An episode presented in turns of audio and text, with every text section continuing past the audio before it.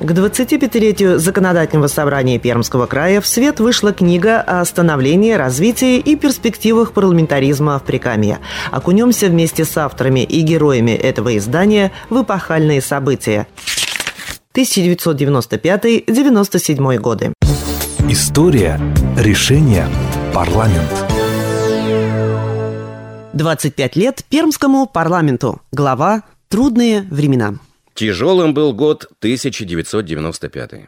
Долг предприятий Пермской области по отчислениям пенсионный фонд превысил миллиард рублей. В области насчитывалось порядка 70 тысяч безработных. На заводах рабочие устраивали коллективные голодовки, знак протеста против невыплаты зарплаты.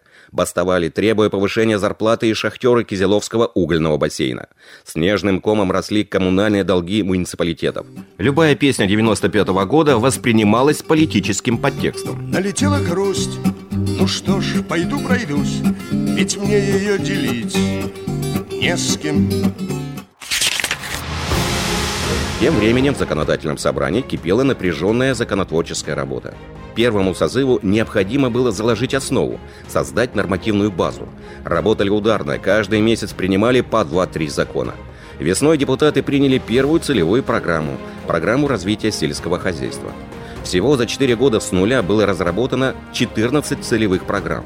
До выхода из кризиса оставалось еще несколько лет – вспоминает депутат Законодательного собрания Пермской области первого созыва Андрей Климов. Не будем забывать, что тогда страна и многие ее регионы оказались в ситуациях практически тупиковых. Э, не хватало наличности в обращении. Нечем было выдавать заработные платы не только потому, что, допустим, не было денег на расчетных счетах, но еще потому, что в физическом виде не существовало. То есть приходилось разруливать в ручном режиме буквально доставку денег на материальных носителях. Вот видеть привычный банкнот. Я помню, этим сам занимался. И мы там активно работали с Газнаком, чтобы, допустим, на территории Пермянского округа в достаточном прибывали денежные знаки, и этими денежными знаками можно было бы обеспечивать выдачу всех необходимых пособий, пенсий и так далее, и зарплат в том числе. Мало того, очень активно в тот период пользовались вексельным обращением, то есть подписывали друг другу обязательства разные, и эти обязательства превратились в достаточно коротком периоде в такие квази-деньги. И вот эти квази-деньги, они содержали две стороны. Одна позитивная, то есть это позволяло расшивать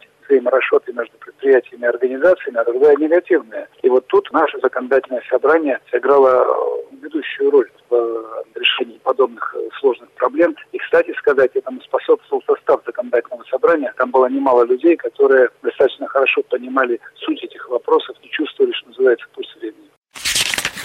25 лет Пермскому парламенту. Глава «Во имя согласия». В 1996 году состоялись выборы в органы местного самоуправления в территориях Пермской области. Для регулирования отношений между регионом и муниципалитетами в ходе этого процесса, в том числе для предотвращения и разрешения возникавших тут и там конфликтных ситуаций, по инициативе вице-спикера Николая Девяткина была внедрена практика заключения соглашений между законодательным собранием и представительными органами муниципального самоуправления – эта модель легла в основу создания Совета представительных органов местного самоуправления, говорит председатель Законодательного собрания Пермской области первого созыва Евгений Сапира. Когда я говорю о справедливом э, распределении, то у нас э, тогда, если не ошибаюсь, было всего четыре района или города, которые были на самообеспечении. Поэтому надо было с них брать и эти вещи, крохи распределять. Вот это был конфликт интересов один. И второе, между бизнесом, с которого брали налоги, и социальной сферой. Надо сказать, хотя уже к тому времени так лично у меня определенный конфликт с администрацией там наклевывался, но как дело доходило до обсуждения этих, мы личные наши отодвигали в сторону. 25 лет Пермскому парламенту. Глава «Рокот тектонических сдвигов». Весь 1997 год прошел под эгидой жалоб.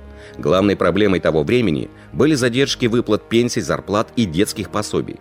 Живых денег остро не хватало. В результате банкам не доверяли, и если нужно было совершить крупный платеж, везли деньги лично. Проблемой было и то, что стоило все тогда на 3 нуля больше. К примеру, проезд на транспорте стоил полторы тысячи рублей – Однокомнатная квартира около 100 миллионов рублей. Но, как говорили в фильме тех лет... Вот скажи мне, американец, в чем сила? Разве в деньгах? У тебя много денег. И чего? Я вот думаю, что сила в правде. У кого правда, тот и сильней. 25 лет Пермскому парламенту. Глава «Парламент взят директорами». Боевой первый созыв Законодательного собрания Пермской области под конец своих полномочий угодил под постановление Конституционного суда Российской Федерации, которое назвало решение Законодательного собрания о назначении выборов депутатов второго созыва на декабрь 1997 года нарушающим законные процедуры выборов и несоответствующим Конституции России. Но все закончилось по-пермски – то есть нашли компромисс и, несмотря на несоответствие Конституции, дату выборов не стали менять. 14 декабря 1997 года прошли вторые в истории Прикамья выборы в законодательное собрание Пермской области. Но об этом в следующей передаче через неделю. И на финал. Законодательное собрание официально отметило четверть века в апреле. Думаю, уместным именно в этом выпуске адресовать первопроходцам законодательной Нивы первому созыву слова поздравления губернатора Пермского края Максима Решетникова. Хотел бы поздравить законодательное собрание Пермского края с 25-летием. Уже четверть века краевой парламент – это эффективная площадка для обсуждения самых острых вопросов и выработки взвешенных решений. Всегда законодательное собрание в некотором смысле дополняет то, чего не хватает исполнительной власти. В какие-то моменты, когда исполнительная власть засыпает и становится малоактивной, законодательное собрание выступает локомотивом, не дает засыпать, тормошит, задает неудобные вопросы с одной простой целью – привлечь внимание исполнительной власти к реальным вопросам. С другой стороны, иногда исполнительная власть у нас улетает в облака, и тогда законодательная власть приземляет на землю к реальным вопросам, к реальным проектам. И за эти годы, мне кажется, законодательный орган сформировался именно как институт, который при любой конфигурации, при разных губернаторах, при разных чиновниках, при разных главах, но неизменно поддерживает курс на развитие края. И это действительно в основе, это мощная парламентская традиция, которая у нас есть. Это действительно сформировавшийся важнейший институт, который консолидирует интересы очень разных групп и сил в конечном итоге, в интересах жителей края, в интересах его развития. Поэтому, коллеги, в заключение хочу поблагодарить все фракции и всех депутатов, всех созывов за эту эффективную работу и желаю не терять темп. История. Решение. Парламент.